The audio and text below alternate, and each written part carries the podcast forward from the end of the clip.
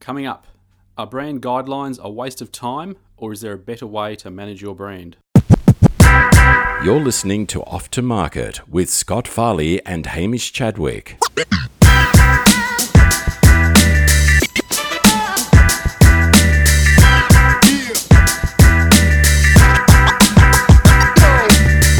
I'm Hamish. And I'm Scott. And oh, you're going to sorry, you're going to sorry. I'll uh, actually, you know what? I'm going to let Scott introduce this. He's taken my thunder again. Yes. Uh, Hamish today is going to speak to you about brand guidelines. Um, Sounds dry. Obviously, there's uh, it's way out of my field. It's, it's Hamish's area, but I'll do my best to try and extract his knowledge out of him and uh, get you some good, good gold nuggets to uh, to put in your knowledge base. Oh, okay. Well, you know, you, this is something you'll appreciate, Scott. And, and look, what I want to, in the last couple of weeks, I've been finishing off a project uh, for an organisation, and I had to do some brand guidelines for them. And look, I'm quite close to the two people that are managing this particular organisation, and uh, I was just being bluntly honest with them, and I said, look, I don't really think these guidelines are going to help in terms of this branding project. So we went through, I went through and rebranded this this uh, organisation. Um, so it was just tightening up their visual image because it had, you know, it looked like it was it was all over the place. Yep. Uh, there needed to be some verbal marketing. So, uh, So this is like nice a big, cor- corporate ID, uh, it's- corporate it's- identification. you could call it that. It's a community-based organisation uh, with a quite a sizable. Uh, they're quite recognised. They've been around in their field for a number of years. I think since 1969. But anyway, regardless of that, it doesn't matter. But they stipulated at the beginning of the project that they wanted brand guidelines, and I went along with it because I thought, yeah, I can see what you mean by that. Yes, you can. I'll, I'm happy to do them as part of that project. If that's what you want to include, I'll do it. But I was at the end of it, I realised who was in control of the marketing moving forward, and really, uh, there really there is some skill sets within that organisation to manage visual design, but brand guidelines, traditional brand guidelines. If anyone is familiar with them, like if you go back, you know, I haven't done guidelines since you know since I've done this particular project for about ten years, and there's a reason for that. Is they're a waste of time. I really do think they're a waste of time. Traditional brand guidelines are not helping helpful because in this day and age, media and the platforms that you need to promote on move so quickly that you have to embrace opportunity as it's presented to you. Your guidelines are going to have to be a thousand pages long if it. Ta- it- well, it's impossible to do brand guidelines for the way platforms are moving and the hmm. way your media opportunities are also evolving and moving. So you, certainly you can have surely you have to stay within your own corporate. Well, no, but you can manage a look. The thing is, you can manage a look. But what I'm what I found over the years is you're better off having a good design partner.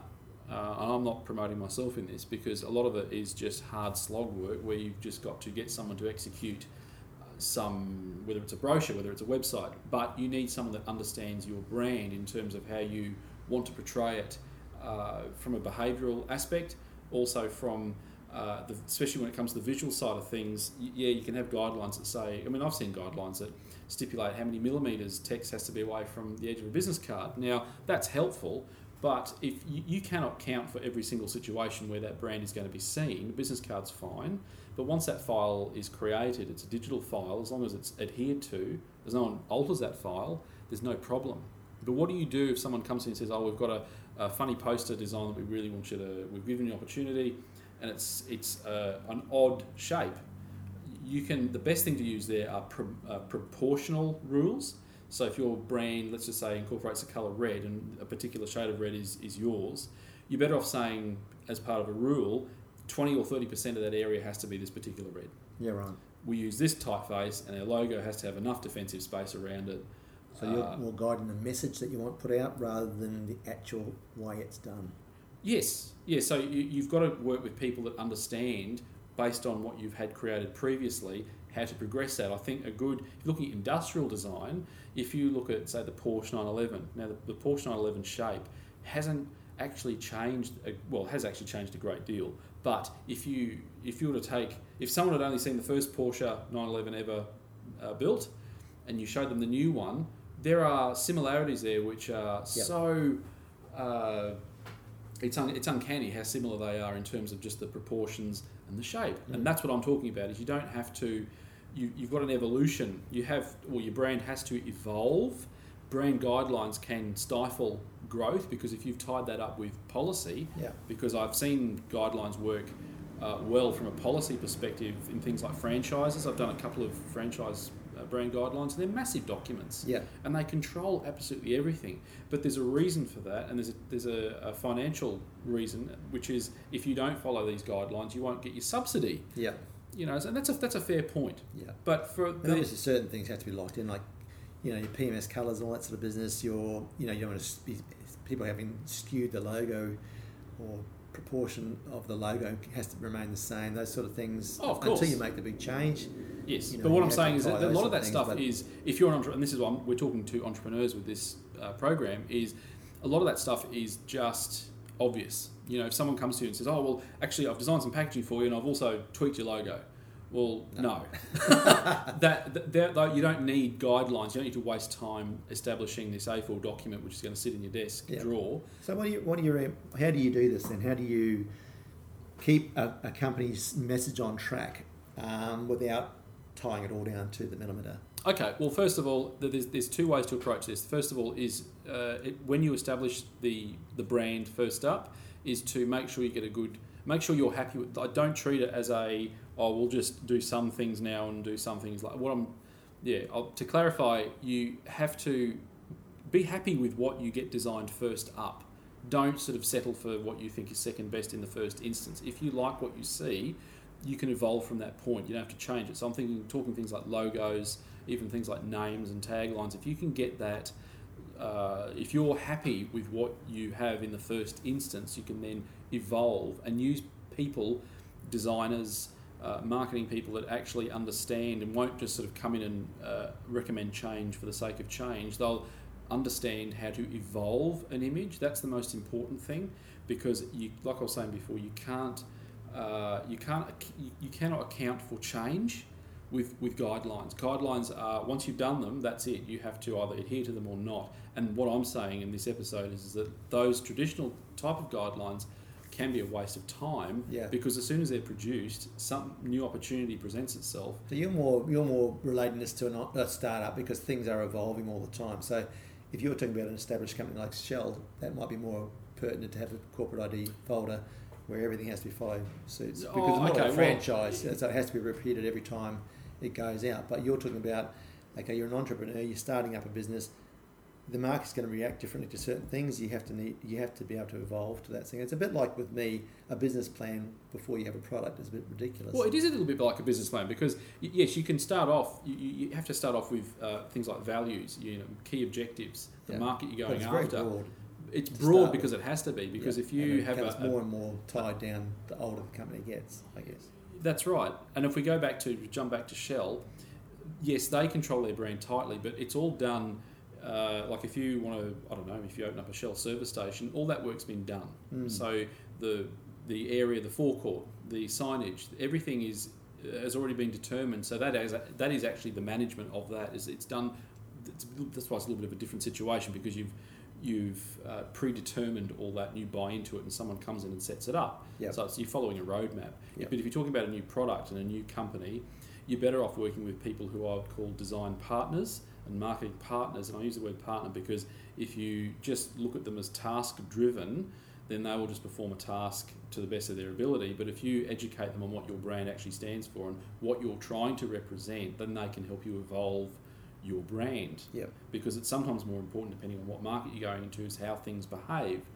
So what I mean by that is how things feel, how things uh, sound, how things uh, you, know behave when you turn things on, like sounds. You know, we go back to the binocular grease and things Yeah, like that. yeah. They're key elements that you really you can't. I mean, you can put them into guidelines if you like, but you've really But got to get people who understand the essence you know, because sometimes uh, you, if you go to w- look at an existing brand, like for instance, if you walked into say BMW or uh, Audi or you know any one of those brands, even fashion labels, you can look at their history and say, oh, okay, well, I can see my role now is to push the design forward, but Mm. I can see the history. If if the objective is to keep that equity. You evolve it. You don't change it, and you don't have guidelines really, except for things like logos.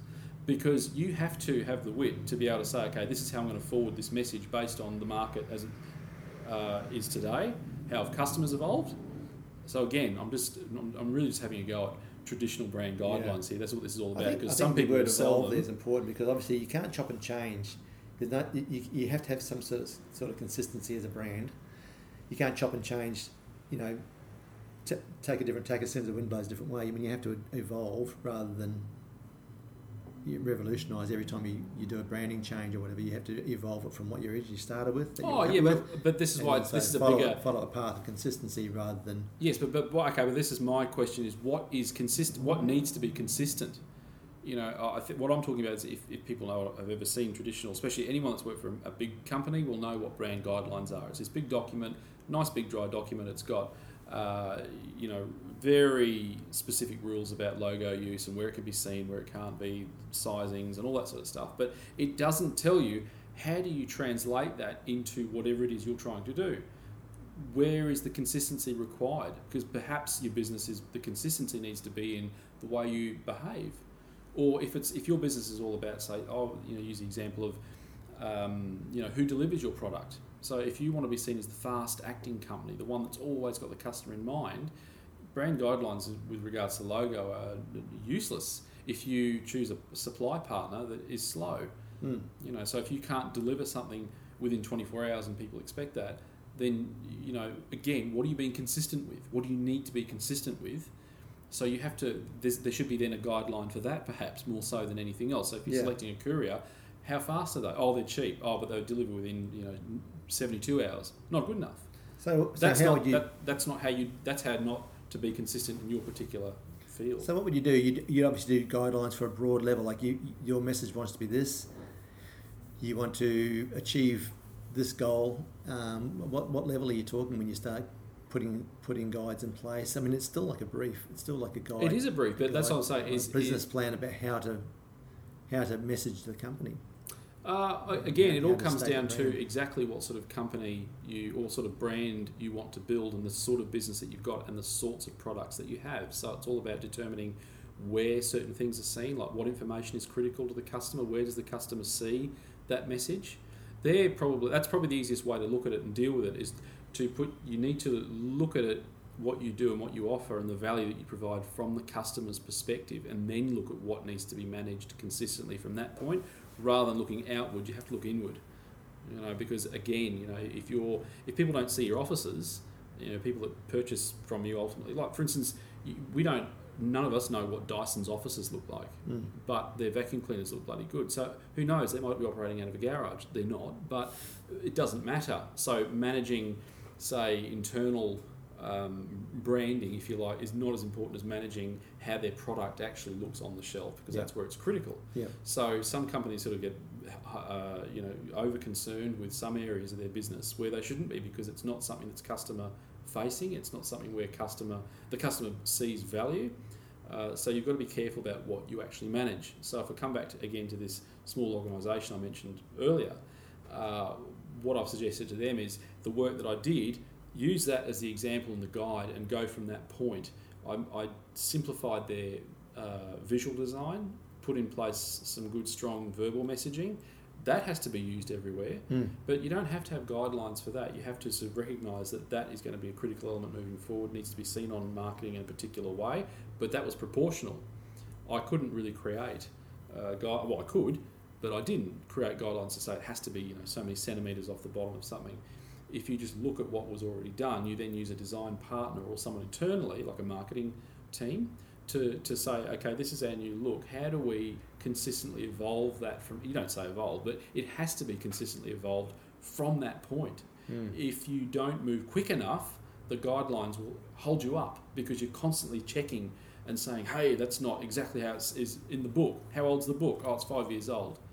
You know, and the, the, I think the great thing is, well, I say great, but the interesting thing is eh, with social media platforms is every year they uh, tweak their um, you know pixel height and width for certain uh, image requirements for things like Facebook headers and you've got Facebook posts. Like they're always evolving because devices are evolving. Mm. Uh, you know the platforms that you view it on are evolving. You know the resolutions get better. So you can't create guidelines for those as such, but you can again you can create proportional guidelines. But there's also a look that you would already have established. If you have that established, you can look at that and say, okay, how do we? The next piece of marketing, how are we judging it based on what we've done previously? How are we getting brand consistency based on that? So, Okay. So have a message, stick with it, but don't be constrained by design guidelines that will hold you back from evolving. Well, that, that's I suppose that, that that was my message. I mean, a lot of, this message might not. that- Sorry, this episode might not make make much sense to people that work in larger companies. But I'm talking more to the entrepreneur here who wants to manage a brand. Don't be fooled into you know wasting money and time on traditional brand guidelines because they they really will just be sat in the drawer and they won't be used. And whoever's helping you with your design or whoever's designing your website, they'll look at it, but then they'll have to go away and make it up as they go along. So you're better off understanding exactly what sort of values you're trying to promote uh, and what sort of image you need in the marketplace. And you, you have to learn how to judge, I suppose. It's almost like being, if you want a bit of a term, an art critic. You have to learn how to judge design and you have to learn how to see what is conforming to what you need, uh, to the values that you're trying to promote and the objective you're trying to achieve and the market you're trying to attract. Uh, so, yeah, again, based on the last episode, that's all part of being an entrepreneur. A lot of skill sets you need to get in tune with, and that's why it's better to work with a design partner who will educate you as much as do the work for you, Mm. because it's it's critical to be able to analyze good what is good design, and that's also based on your market and your, what your customers expect as well. What are their expectations? Yep. What's good design to them? That's again, you go out and ask someone's opinion. Do you like this logo? Well, from what perspective are they coming at it from? Their own personal taste, Mm. or from a commercial perspective? Mm. That's that's very important. Yep. Excellent. Well, thank you very much, Hamish. I hope that's uh, given you a few hints and directions for your startup. Well, yeah, and if anyone's got any questions, leave them in the comments, and we'll uh, attempt to answer them when we can. Magic. All right. See ya. Cheers, Scott. You've been listening to Off to Market with Scott Farley and Hamish Chadwick.